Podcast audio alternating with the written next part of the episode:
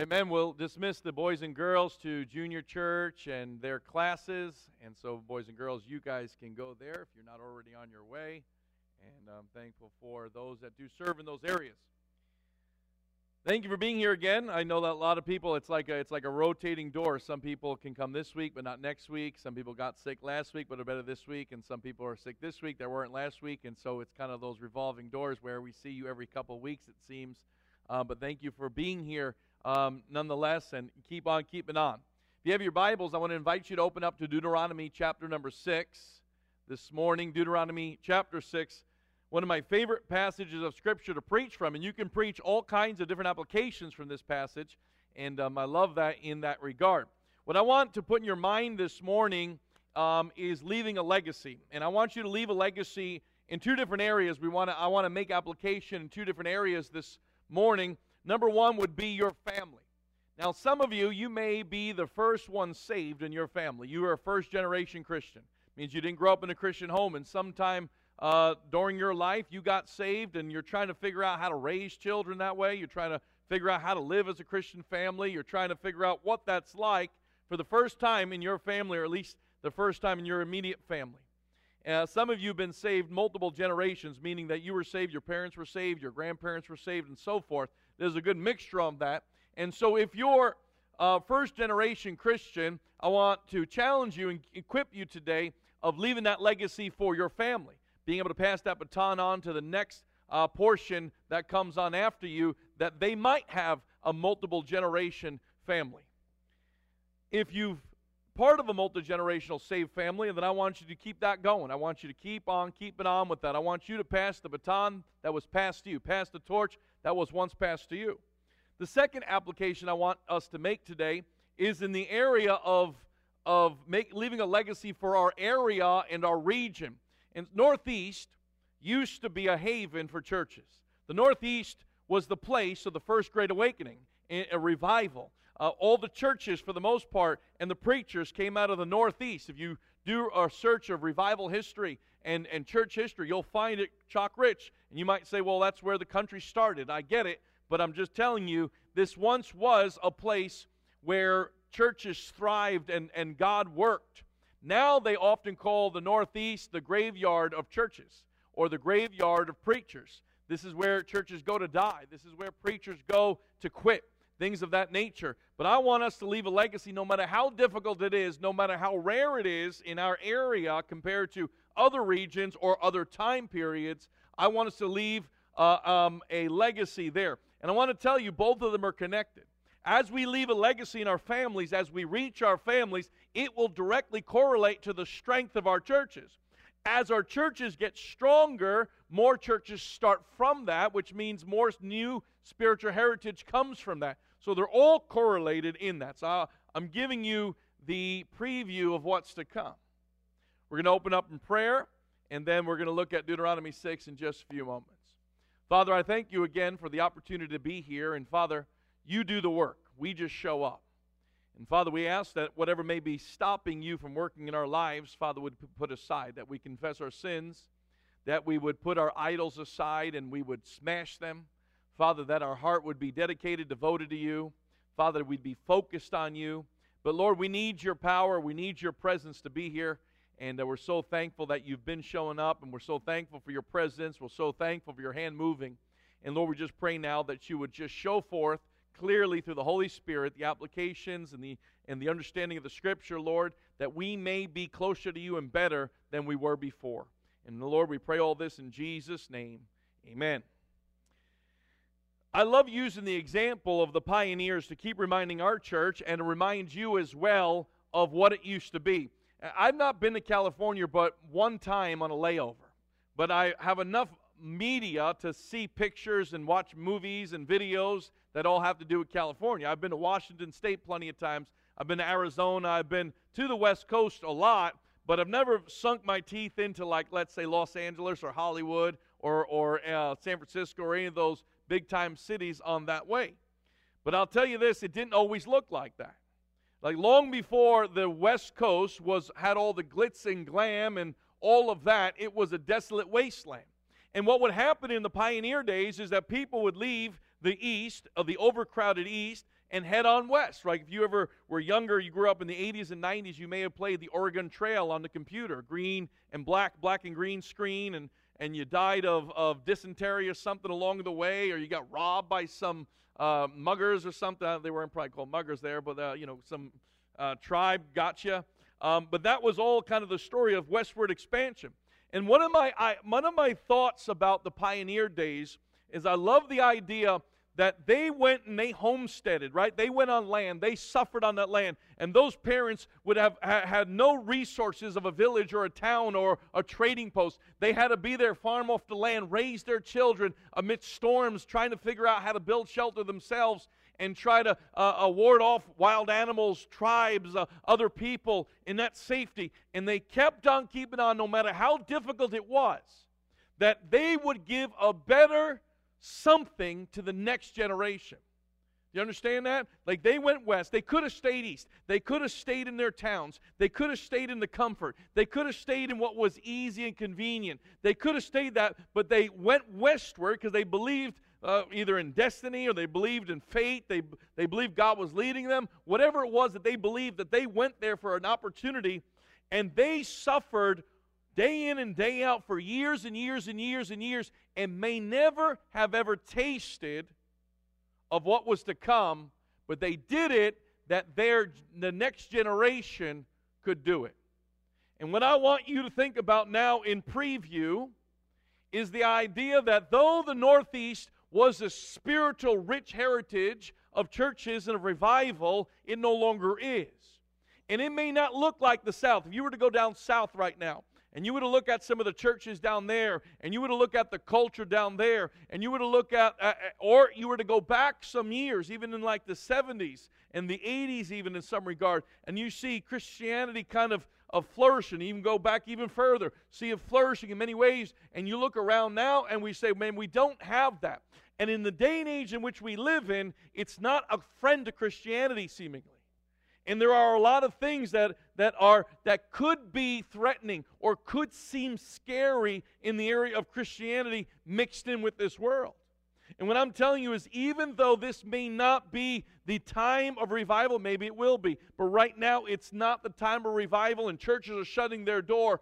I want to challenge you to keep on keeping on, no matter how much a struggle, even if we never get to see the reward, because what we're doing is paving the way for the next generation.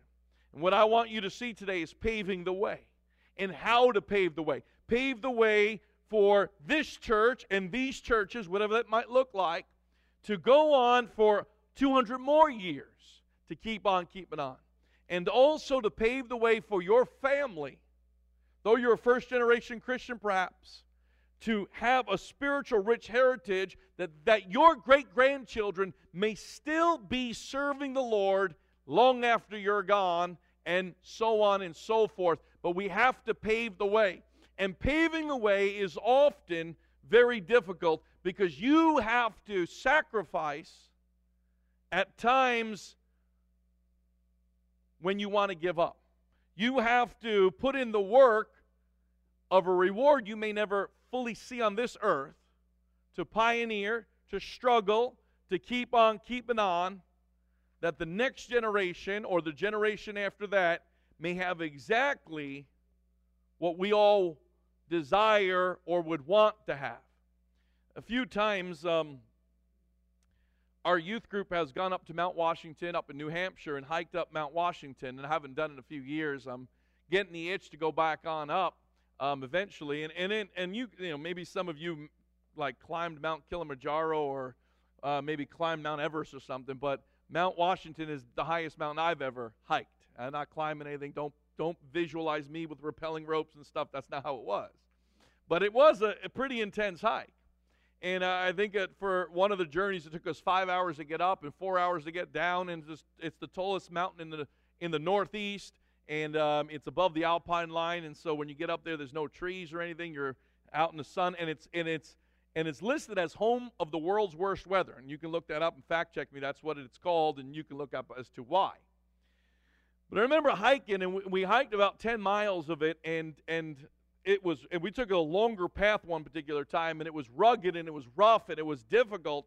one of the thoughts I, as I was hiking it, we saw these markers. And we saw even as they, I don't remember what they're called, one of you experts will be able to remind me after service, but they would stack the rocks up and let you know this is the right way to go. And one of the thoughts I had in my mind is the first someone had to hike this trail.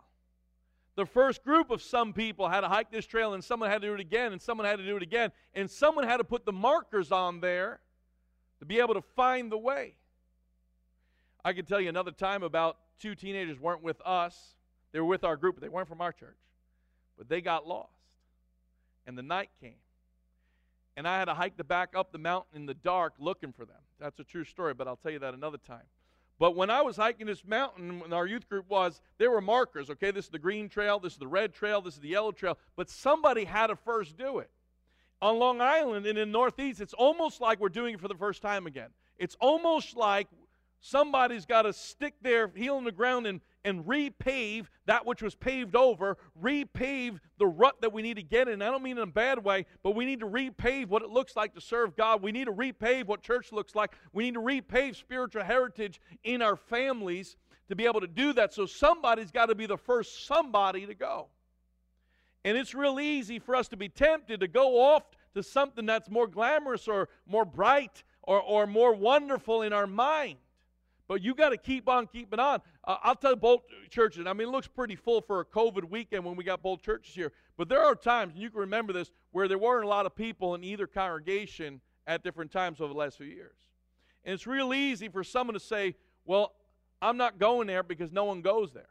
It's almost like a Yogi Berraism. No one goes there because no one goes there. Right? And people say, well, I'm going to go find something else. I want to go somewhere else. And I always remind them stay here because if you go somewhere because there's nobody else here, then the next person coming looking for someone leaves too because they didn't find anybody else here too. But if you would stick it out, then they come, they have at least you to see. And that mentality say, you know what? It's not about me. It's about where the Lord would call me, and there where I'm called, I'll pave the way. Even if it's struggling, even if it's not like what I see here or there or what it used to be. We can't get time back. We can't be where God's not called us to be. We don't want to be there. We want to be where we are. We want to pave the way. Same thing. You might look at another family and say, "Man, I don't know how they did it. They they had they're serving God like this, and look at they're singing songs together, and they're traveling the country together, and they're doing all these different missions trips and stuff like that. I don't know if we'll ever get there. I don't know if you'll ever get there either. But if you'll pave the way, maybe that vision of what you have for your spiritual family to be, if you pave the way, maybe your children will be able to raise their children in that capacity. It's not always about what we have right now in our generation, it's about also what's to come. Don't be short minded about what's in the, the small uh, vapor of your life. It's about paving the way for the next one to come. Here, as we come to um, Deuteronomy chapter 6, we have sort of sim- similar situation. These people aren't newbies, they, they know God. They've been walking with God for some time. They were enslaved in Egypt for, for quite some time, and God brought them out of that through the miracle of the Exodus and the, and the plagues, and, and probably many of you know that story. We just finished First, Second Kings on Sunday night. Well, when we're in First and Second Kings, especially First Kings, under Solomon, the temple's built.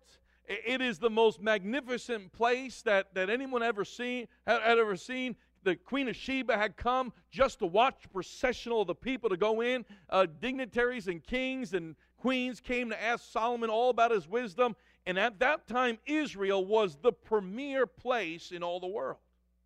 And people had come just to look at the magnificence of Solomon's temple. But where we come to Deuteronomy chapter 6, we absolutely are not there. I mean, we're walking around in, in Deuteronomy 6, we're walking around for 40 years in a way where God's got to keep their shoes from rotting. Otherwise, they ain't going to get there. I mean, they had to walk 40, and there was no Foot Locker or Amazon to order sneakers or shoes on. God kept their shoes in the right spot, right, to not to rot away. Israel was about to go to the promised land. And, and the group that made it into the promised land was going to have to be a pioneer group. They're going to have to pave the way for the generations to come. They were going to have to suffer. They were going to have to um, see the blessings of God, but they weren't going to be able to see the nation that would eventually come. They would have to see God's hand in the individual without the glam. And God knew that if the nation of Israel was ever going to become the great nation He desired it to be, they were going to have to do some things to pave the way. It was going to take a pioneering spirit of self sacrifice and a pioneering spirit of faithfulness. And many of those people were going to die long before they ever saw it built. And that's the same with you and I. Through the inspiration of God, Moses tells the nation what it's going to take to pave the way for the generations to come, what it was going to take to occupy the promised land, and what it was going to take to start and establish his people, his nation there, God's nation, and what it was going to take, and hear this part, to pass that on. See, there's two things. You got to pave the way, but then you got to pass that on to the next generation. If you pave a way and you pioneer, and then the next generation comes and burns down the homestead, then it was in naught. You got to work, sacrifice to pave the way, and the next generation's got to see the same desire and the same need that God has for them and do it even more and go a little bit further. In our families, I, I don't know if, if this is your desire. I hope and my desire is that my children will love God more than I did, just go a little bit further than I do. I want them to serve God a little bit more than I serve God, a little bit more fervent, a little more faithful, a little bit more collected, a little bit more honoring to God than I have. And I hope their children go a little bit further. But you know what we're seeing? The opposite. In our, in our day and age, we see a lot of parents want to go to the Lord, and then their, their children just go a little bit less. And then their children go a little bit less than that. And I'm being, I'm being um, kind of conservative here with these statistics because it's probably a lot less and a lot less until the flame goes out.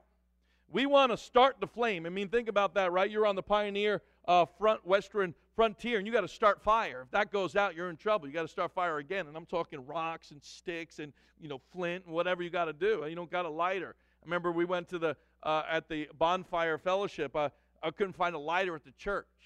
So I said, David, can you go to the dollar store and get a lighter? He went to the dollar store and get a lighter. I had to do this kind of nonsense.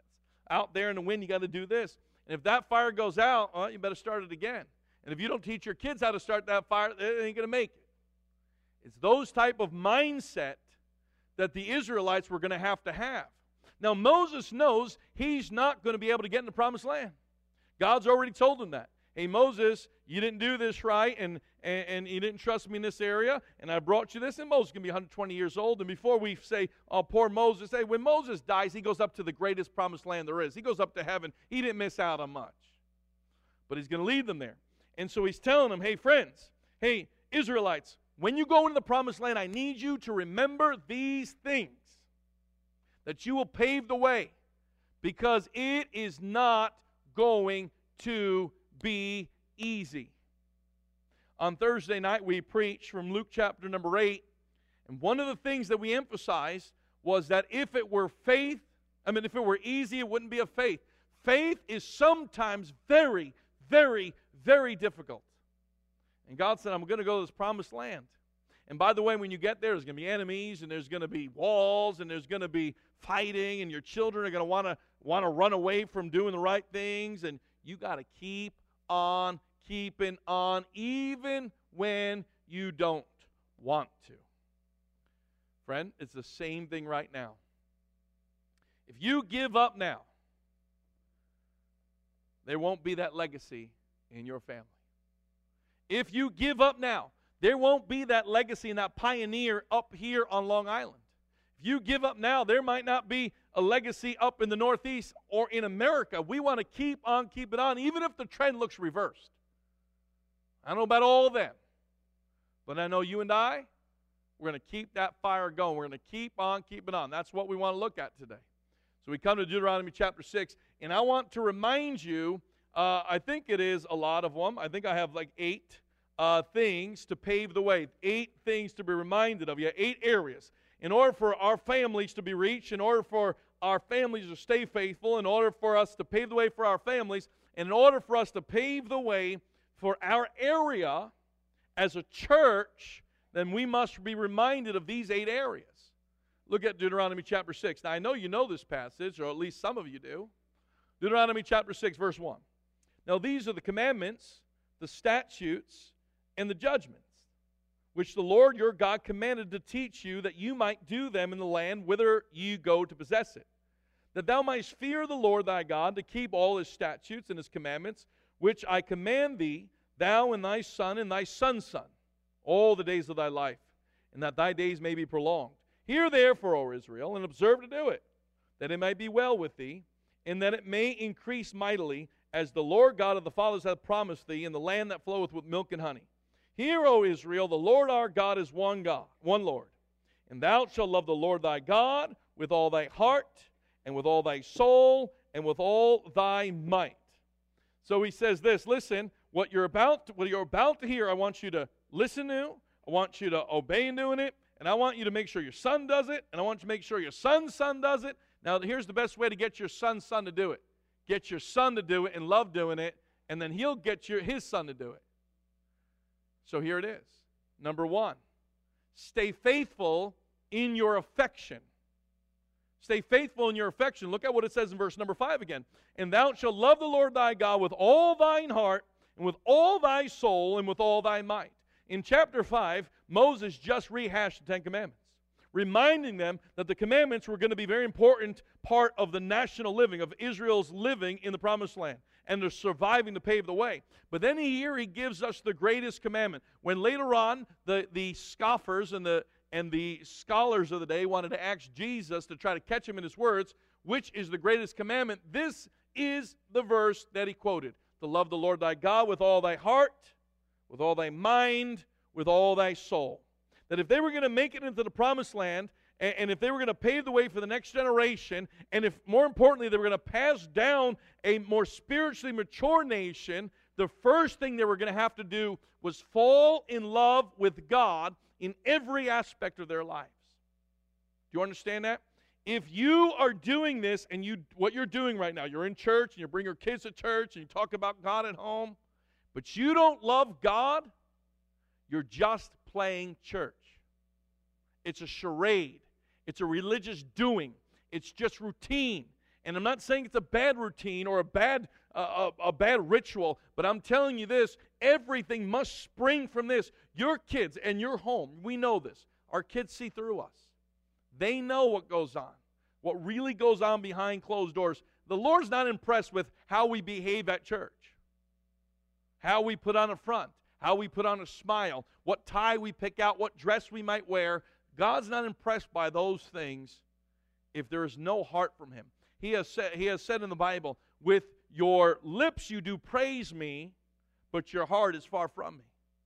Friend, we must stay faithful in our affection. Now, I understand none of us are going to love the Lord the way we ought to.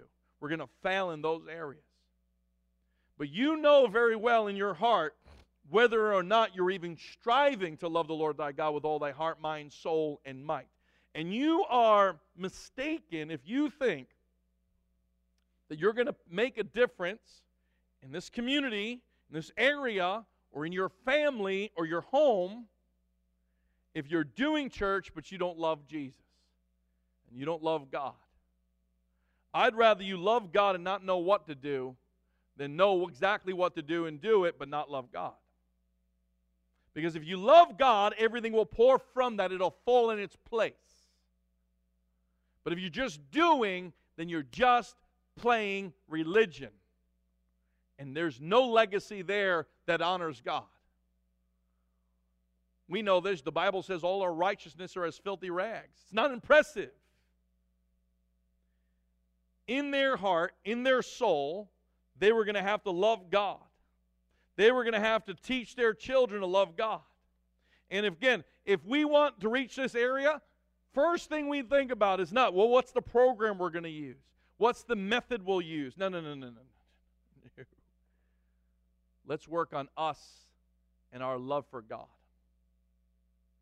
How much do you love Jesus? Let, let me give you an example. If you don't love Jesus, then reading the Bible is annoying. It's a chore. If you don't love your spouse, talking to them is annoying and a chore. If you don't love your children, listening to them is annoying and a chore. I remember in college, I went to a strict Christian college. And at the strict Christian college, they had, you know, there was no like physical touch between guys and girls, and and there was no alone dates allowed. Um, you had to go with a chaperone or in groups. But they had a room upstairs called, uh, that everybody nicknamed the dating parlor. And the dating parlor was where all the couples would sit three and a half inches from each other like this.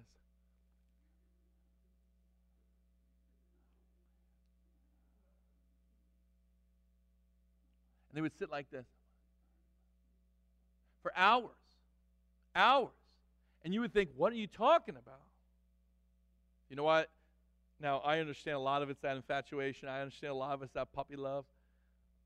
But they were falling in love. And as they were falling in love, or what their version of falling in love was, there was lots of time spent. And they couldn't get enough of each other. Then when you it, it was 11 o'clock, everyone I go back to their dorms, and here comes security guys. Okay, guys, and it was it was like it was like prying like metal apart. Okay, you got to go. They weren't touching, but they were like engaged. Um, when am I going to talk to you again? How about in three hours at breakfast? Okay, how about that? In a couple hours, you can go sit with breakfast together. I don't want to say goodnight. I know it's so romantic. Now go. Right? But they were falling in love. Is that how we are with God? This is us.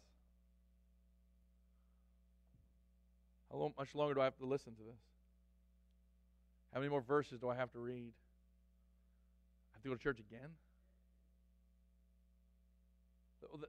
That doesn't change families. That doesn't change communities. Uh oh. Right? I know it hurts because it's true.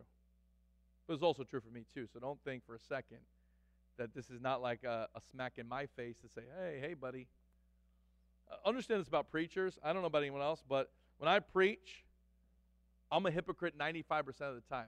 Not on, I don't mean hypocrite like I'm trying to deceive you. I'm saying, oh, me too.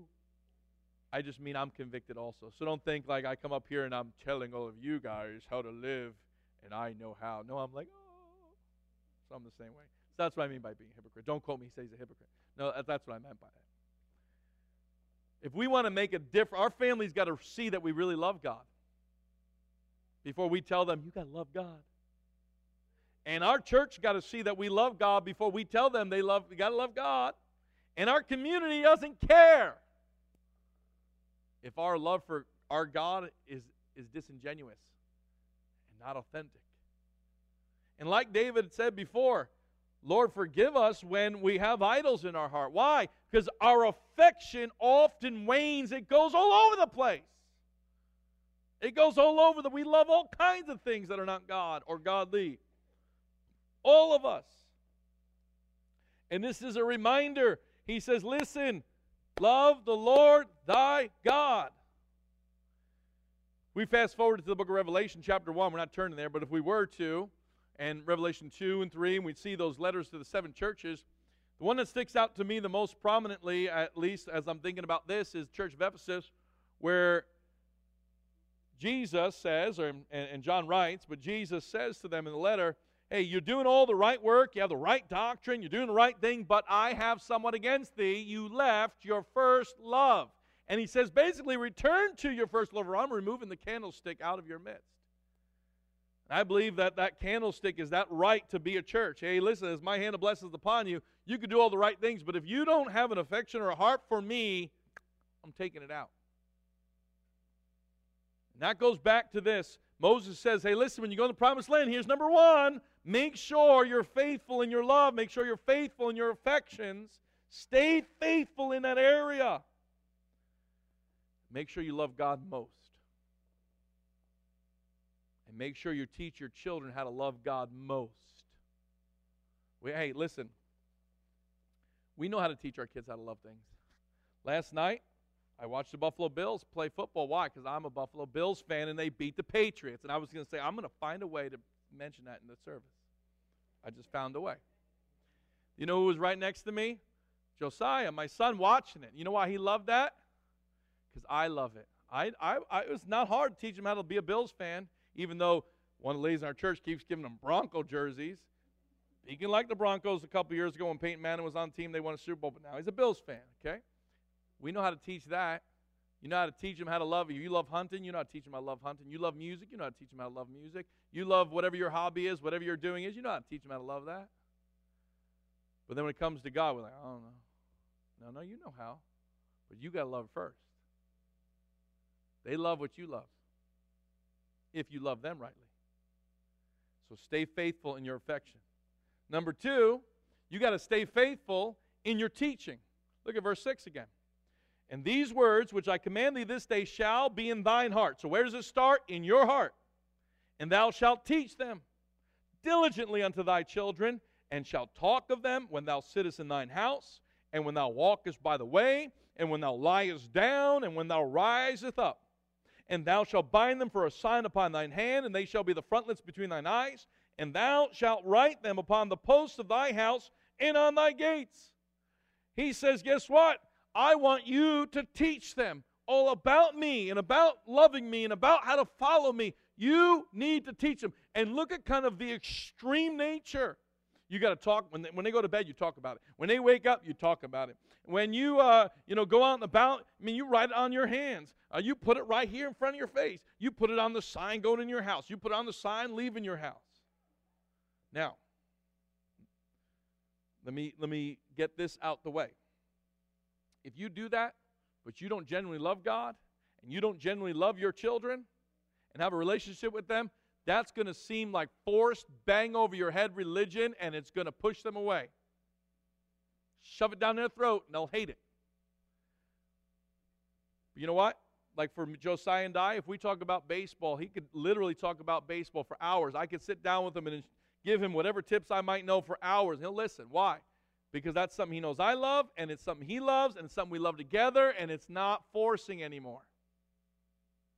You love God, and you love your children, you by relationship, right? Rules without relationship equal rebellion. And so if you have rules and, and you want to be at church and you love them, that's going to be a lot easier, more palatable. And if they know that you really love God, they at least say, Well, I know my parents love God, and, and even if they don't quite get it yet because you're training them to, they're going to be okay with it. But when they see the hypocrisy, like blah, blah, blah, blah, blah, you're going to sound like the teacher in the old Peanuts going, wah, wah, wah, wah, wah. And they're going to despise it. No, I don't want to go to church. I don't want to do that because you don't love God. In their mind, they're thinking.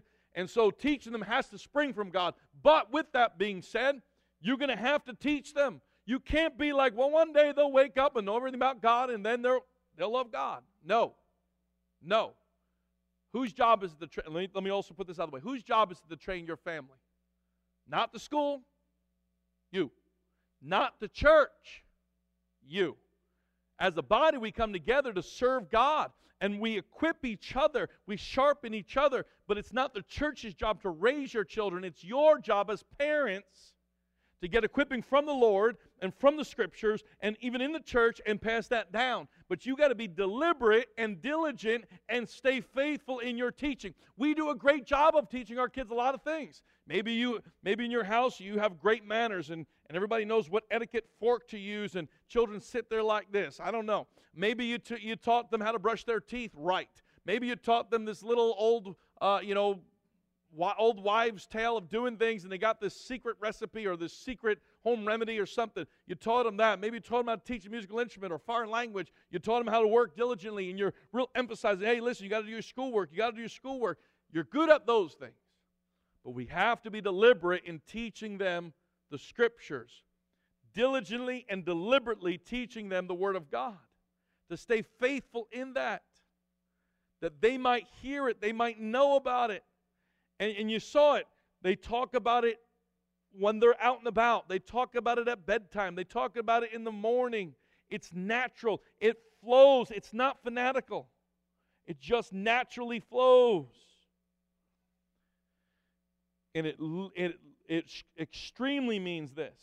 If the only time your children hear about God is at church, you're going to be in trouble. Because if they go to public school, they're hearing what, what Voddie Baucham says you can't expect them to go to education by Caesar and not come out Romans. They're going to be there hours and hours and hours a day. And if not public school, this. How many hours a day are our kids on this? And I promise you they're not reading the Bible the whole time. That means they're getting an education somewhere. And I'm not saying rip the device out of your kid's hands. What I am saying, though, is how much more urgent do we need to be and more deliberate and more diligent in teaching them the scriptures when we have to compete with that and we have to compete with the schools and, and, the, and the streaming services and all the other things that vie for our kids' attention. We have to be deliberate in teaching them or they're not, we're not going to pave the way for anything. You understand this?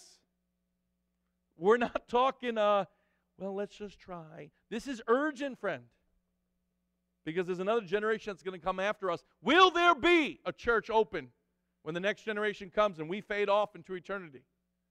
Will there be your great grandchildren still going to church and serving God, whether it's underground or maybe at a thriving revival type atmosphere? I don't know. But will they still be? And I don't know, and you don't know, but we need to put ourselves in the path to make the Lord you or allow the Lord to use us in that way to pass down that baton. So we must, must be faithful in our teaching. That means a little bit about you knowing what the Lord says. If you don't know what the, I don't know how to teach anything with the Lord, well, then read the Bible together. You don't have to be a PhD in apologetics to be able to talk to your children about the Lord. You don't need to have been saved for 25,000 years to get saved. That was hyperbole, in case you're wondering. Um, you just share what's on your heart. Go to the go to the church, talk about the message together. Talk, or maybe God pointed something else out in the scripture reading. Maybe somebody said something to you when they got a bagel and you say, hey man, that was impacting my heart. Go home and share it with them. Teach them those things. Teach them. But love it first. And then let that pour out. Teach them. Pass it down.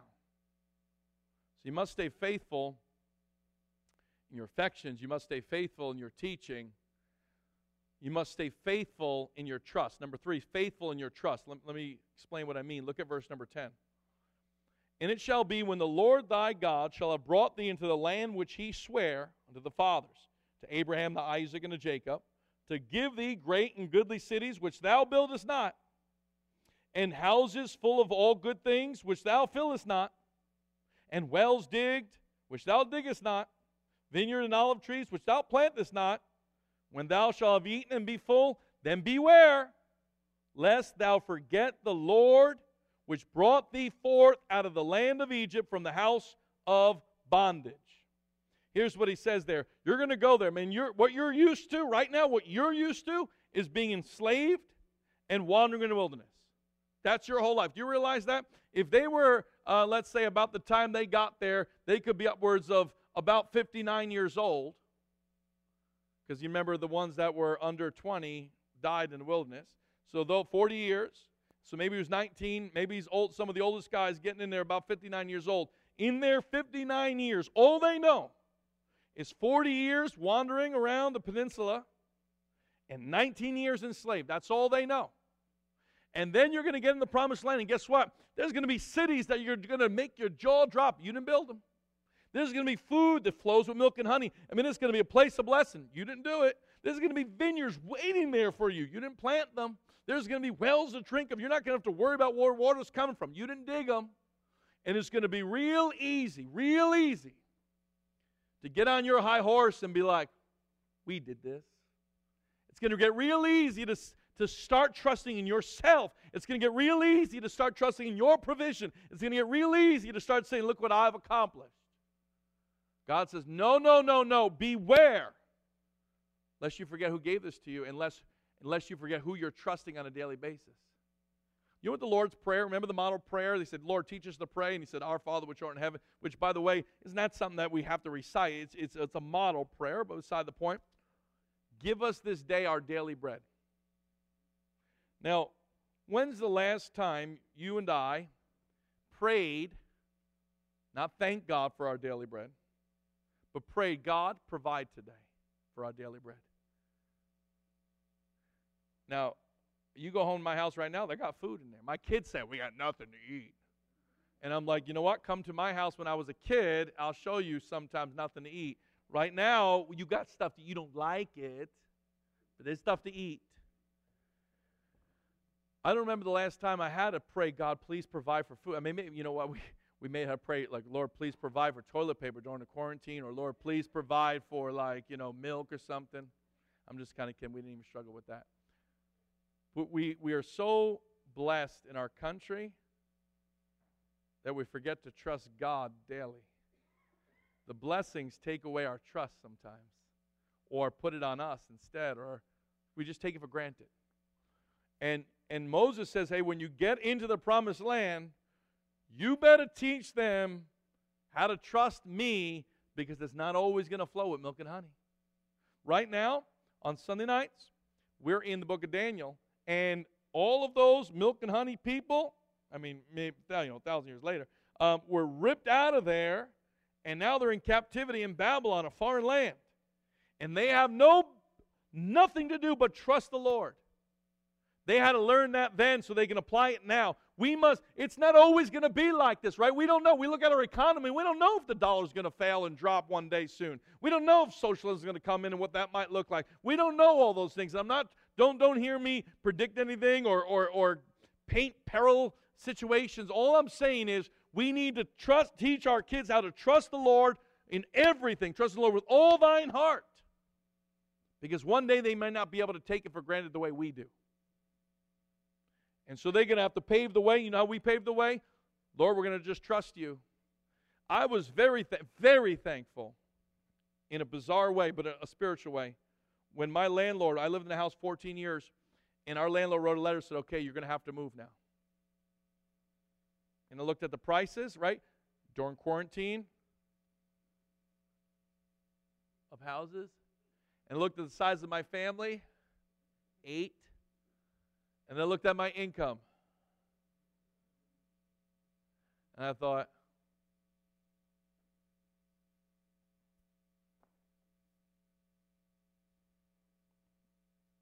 I wouldn't be able to rob a bank and be able to do it. So, guess what I had to do? Trust the Lord. Which is good for me, even better for my kids. My kids need to see, Dad, where are we going to move? Don't know. Next week, Dad, where are we going to move? Dad, well, where are we going to move? I don't know. Do you think we're going to move somewhere out of state? Maybe. Different country? Probably not, but maybe. You think we're going to move on Long Island? Maybe. So we would joke.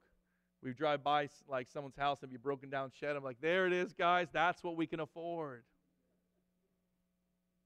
You know, my kids had to see for an entire year and a half. Maybe. We don't know where to go. Long story short, the Lord put us in a house for now. My kids got to see when you trust the Lord, He takes care. Sometimes it's hard, sometimes it's long, sometimes it, it looks like Job's life, right? Sometimes it's way worse than any circumstance I've ever faced. But what we must do is stay faithful in our trust. We're not trusting in our abilities. We're not trusting in our cleverness. We're not trusting in our provision. And think about that. Now you, you hone down and you start to evaluate. You start to take self inventory. How much of your daily needs are you trusting in yourself and your job and your provision? Now, you can kind of go up the ladder.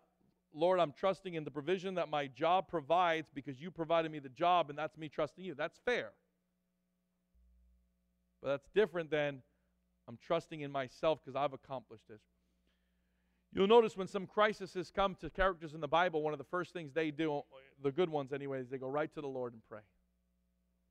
A lot of times we're scrambling. Okay, what do we got to do? Let me let me get out the checklist. Let me get out the spreadsheet. Let me get out what I know how. Hey, hey, hey.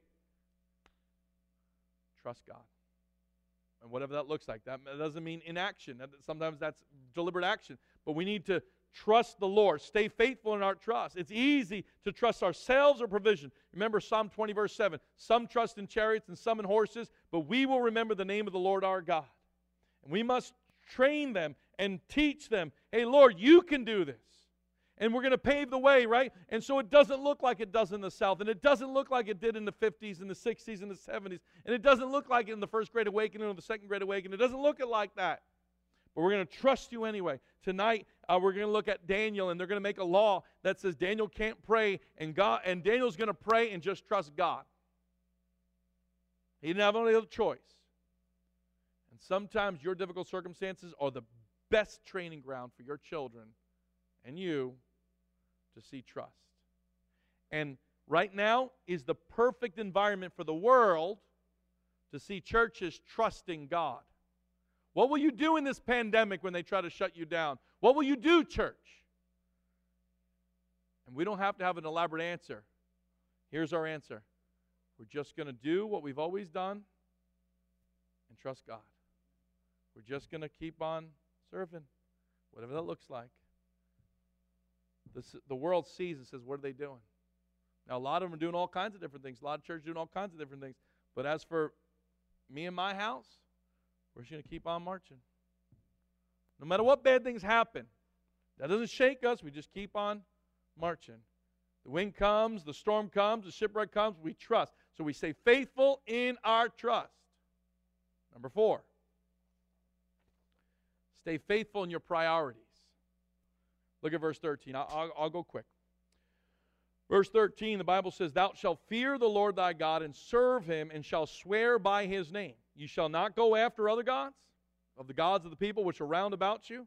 For the Lord thy God is a jealous God among you, lest the anger of the Lord thy God be kindled against thee and destroy thee from off the face of the earth. You shall not tempt the Lord your God as ye tempted him in, in uh, Massah. So he says, stay faithful in your priorities. Moses says, hey, listen, when you get to the promised land, you're going to be confronted with other gods and other opportunities, and, and they're going to pull at you, and they're going to vie for your affection, and they're going to vie for your attention, and they're going to vie for your heart, and they're going to vie for your worship. Don't do it. Keep God at the first of your priorities. This ties back into the love part, but this is a reminder. I'm just going with the text says. If he repeats a kind of concept, we repeat a kind of concept. So the first one was to keep faithful in your affections and your love. Now it's keep faithful in your priorities. Where are your priorities? Hey, listen, I can't judge anybody else. I don't know anyone else's circumstances. But here's what you'd want to evaluate How faithful are you in attending church and, and worshiping and serving? How faithful are you in the Word of God in self and in family? How faithful are you the Word of God in teaching? Where's your priorities? What's the most important things in your life? If I were to ask your children or the people close to you, what are the most important things? Give me the five most important things in their life. Now, we'd all cliche say, oh, God, but no, what would it really say? Would it say God at one? Or God be in that mix? Or maybe God not at all? Oh, I didn't even know they, he loved God. What would your coworkers think? And David's right in his prayer. Idols are so readily available in our lives. And, and, and sometimes it's not about bowing down to Buddha. Sometimes it's just about our schedule and our time and where we've allowed it to go and for it to be our idol rather than our priority set with God. Now we know that Israel is going to have a really hard time with this, a really hard time because they're not going to push everyone out of the promised land. And their children are going to start going after all these other gods. And we're going to have this whole mess in the book of Judges, and, and where, where there's this big cycle of God uh, of bringing affliction because they left him and started following other gods. And for the rest of the entire Old Testament, we're going to find these, these wanderings to other gods. Their priorities never stayed straight. Never. Captivities came, and it was only after post captivity that seemed to get right. And then when the New Testament opens up, we have them all in this legalistic religion. Listen, friend, keeping our priorities straight is, oh, so difficult. That's why we got to keep reconst- or constantly recalibrate them. Look and say, okay, are they right? Are they aligned rightly? So keep faithful in your priorities. Number five, stay faithful in your obedience. Look at verse 17. You shall diligently keep the commandments of the Lord your God and his testimonies and his statutes which he hath commanded thee. And thou shalt do that which is right and good in the sight of the Lord, that it might be well with thee, and that thou mayest go in and possess the good land which the Lord sware unto thy fathers. The command here is hey, listen, stay faithful in your obedience. Stay faithful in that area. Moses knew that if they were going to pave the way, if they were going to pass the baton, if they were going to make the nation to be what it was, if they were going to have their children follow in their steps, then they had to stay faithful in their obedience and in their purity. Doesn't mean you're going to be perfect, but it means, hey, listen, I'm going to strive, be holy for I am holy. I'm going to strive to honor the Lord in these areas. I'm going to strive to do right no matter what. I'm going to strive to obey God. When I fail, I get back up. By the way, part of the obedience is this if we confess our sins, He is faithful and just to forgive us sins and cleanse us from all unrighteousness. Your, your kids and society and the church doesn't need to see perfect Christians because that's a pretentious fake. What they need to see is people who fail, get back up humbly, confess it to the Lord, receive forgiveness, and be restored. That's what they need to see constantly. They're not looking for perfection because that's fake. But we want to strive for obedience. And part of that obedience is getting back up, apologizing to the people that we've, that we've offended, uh, our children, even, our spouses, even, other church members, even. But I'll tell you this if we want to pave the way, then we got to be obedient. Churches that leave trying to honor the Lord in obeying doctrine and obeying the scriptures, they might still have the name church years later. But let me tell you a secret they're not a church. Just because a thing has a name on the outside doesn't mean God sees it as that. You got to stay faithful in your obedience.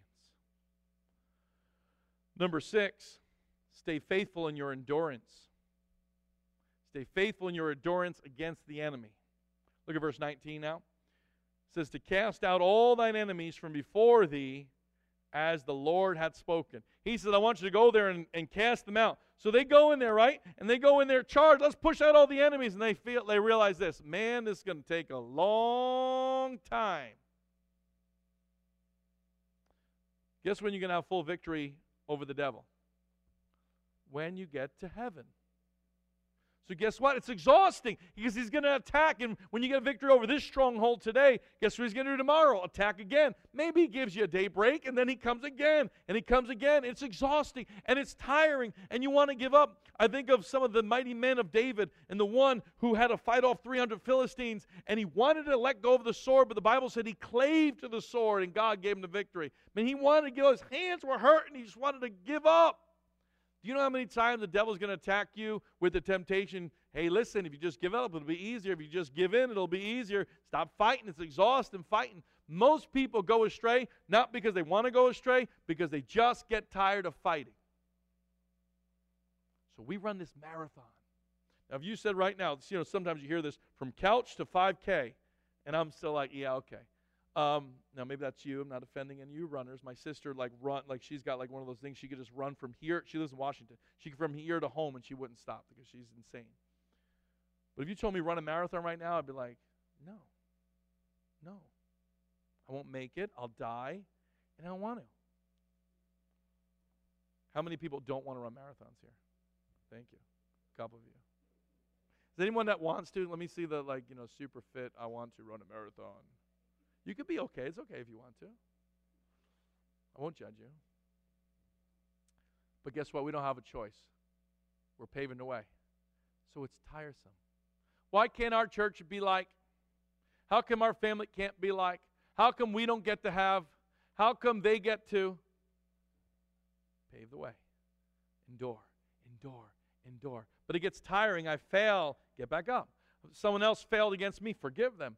Uh, I don't want to anymore. I know. Just do it anyway. Sometimes when you, let me give you a hint. Sometimes when you don't want to is the best time you should. And I don't mean bad things. I mean, the times you don't want to read the Bible, that's the best times too. The times you don't want to go to church, that's probably the time you're going to hear something that God has for you. Those wants, sorry, I got to stay faithful in my endurance, which means don't give up, be steadfast, unmovable, always abounding in the work of the Lord, for as much as you know, your labor is not in vain in the Lord. Number seven, stay faithful in your praise. Now look at verse 20. And when thy son asketh thee, in time to come, notice that. When your child asks later on, saying, What mean the testimonies, the statutes, and the judgments which the Lord our God hath commanded you? Then shalt thou say unto them, Then shalt thou say unto thy son, We are we were Pharaoh's bondmen in Egypt, and the Lord brought us out of Egypt with a mighty hand, and the Lord showed signs and wonders and great sore upon Israel, upon Pharaoh, and upon all his household before our eyes. And he brought us out of thence, that he might bring us in to give us the land which he sware unto our fathers. And the Lord commanded us to do all these statutes, to fear the Lord our God, for our good always, that he might preserve us alive as it is this day. And it shall be our righteousness if we observe to do all these commandments before the Lord our God as he hath commanded us.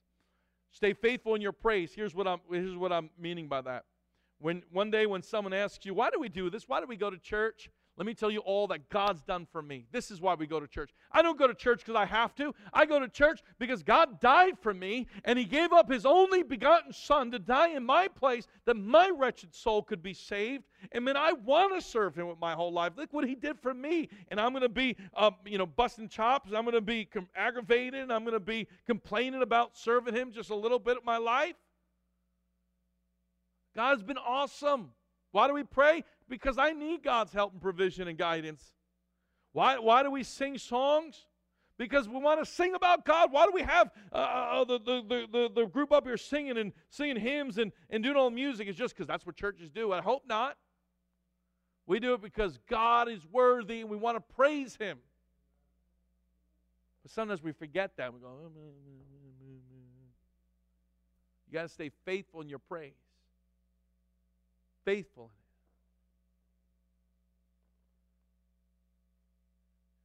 Last night, as we're watching the Buffalo Bills game, see, I got it again.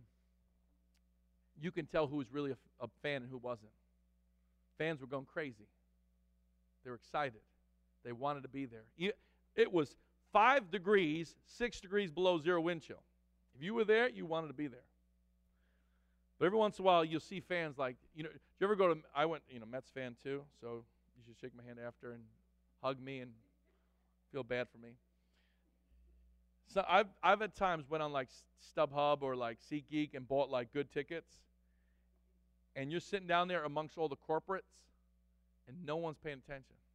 They're all like blah blah blah stock, blah blah blah investment, blah blah blah next client, and I'm like yeah, and they're like, you can tell who's really a fan.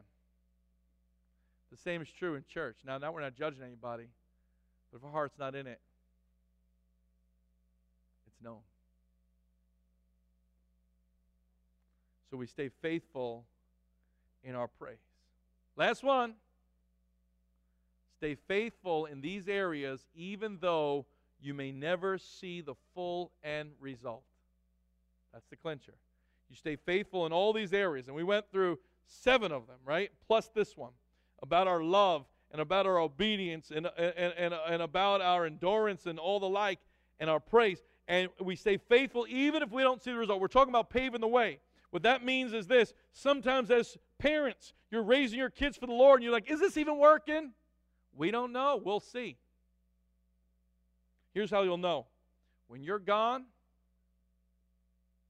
and they're still serving the Lord.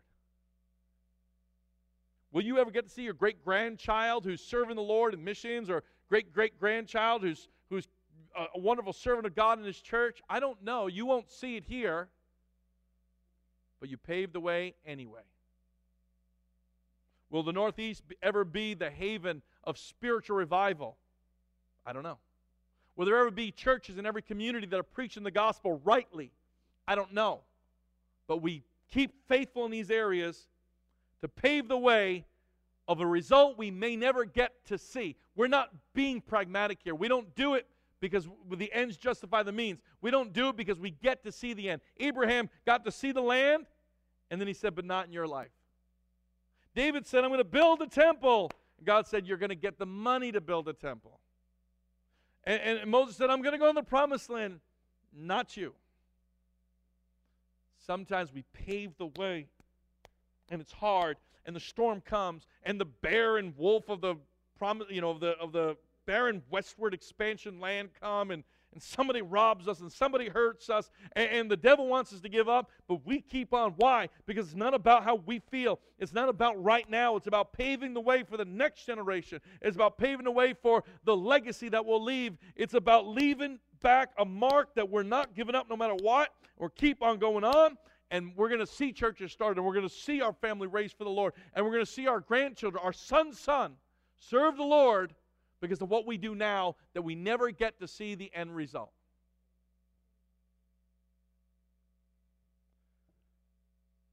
So we realize now church is not regular.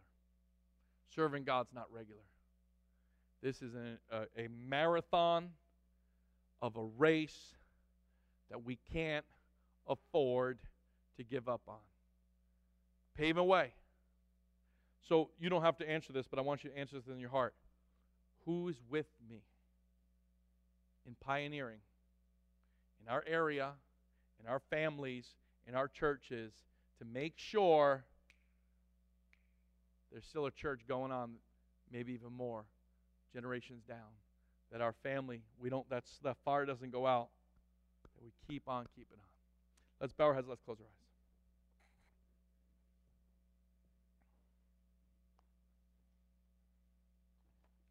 Maybe you've been saved and you're like, your great great great great grandfather was the first preacher in America.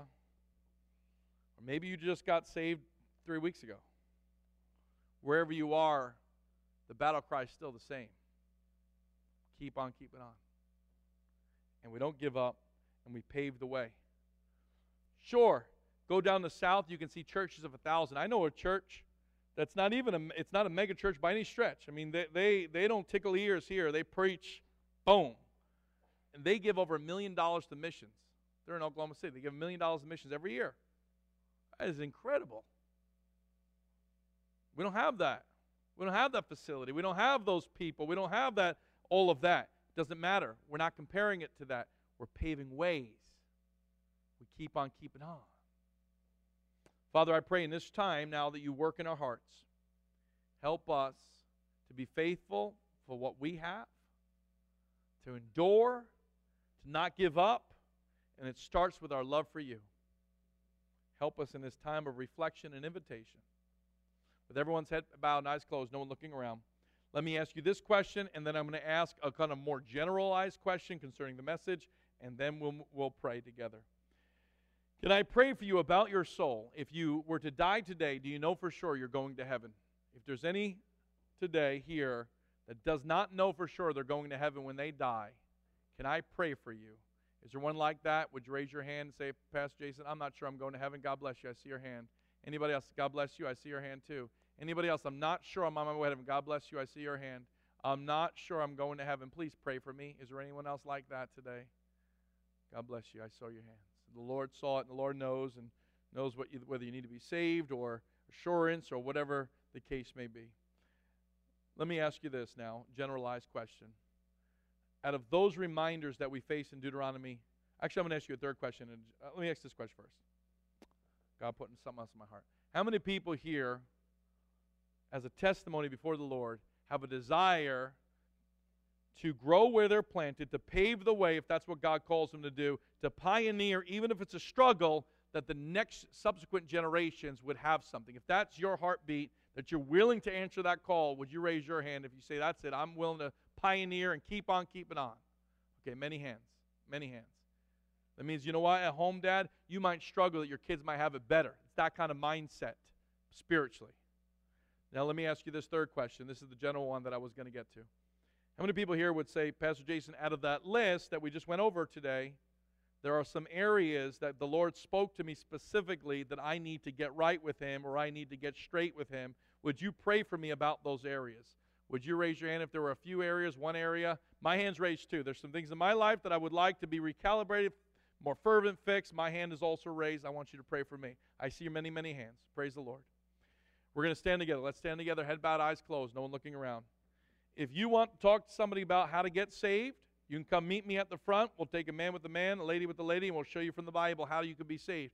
If you want to come pray for pioneering, you want to pray for endurance, you want to pray that God would, would do something in our generation or in generations to come, you come. If you want to pray to get some things straightened out, why don't you come? As the piano plays, why don't you use the front just as a time of dedication prayer before the Lord?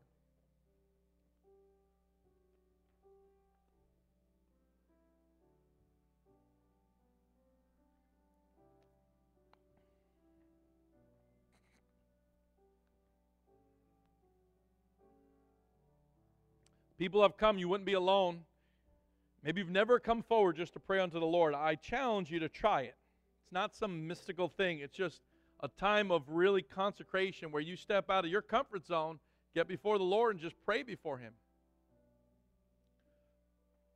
You talk to Him just like you talk anywhere else. God doesn't need you to be up here to hear from you, but it's a great place to be to consecrate. Friend, I don't know if you were picking up on it today. I'm not talking about regular church. I'm not talking about, let's just go through the routine. I'm talking about everything opposite that, my friends. I'm talking about like severe. I'm talking about like hanging in there when everything is is falling apart.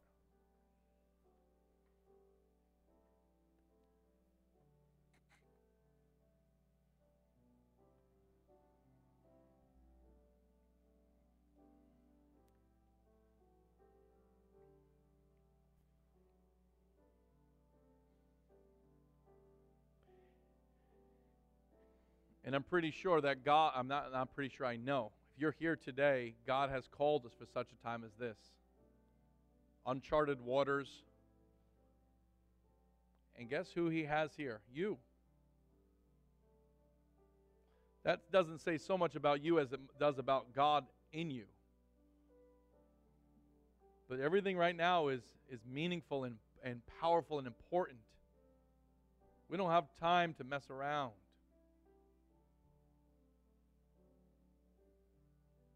There's still people praying.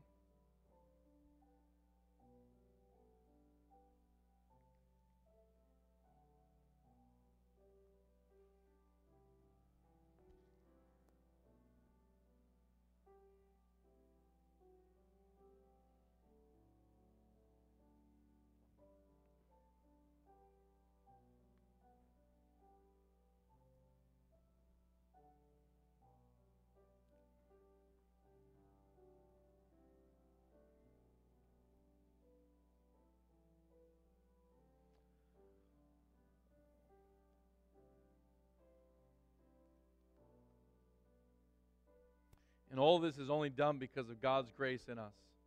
We are just a mess of sinners. But Christ in us.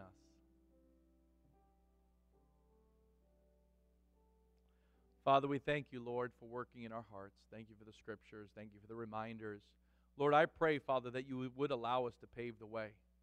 There'll be bouts of joy and, and victory, Lord. There'll also be times of struggle and desolation but we keep on keeping on paving the way.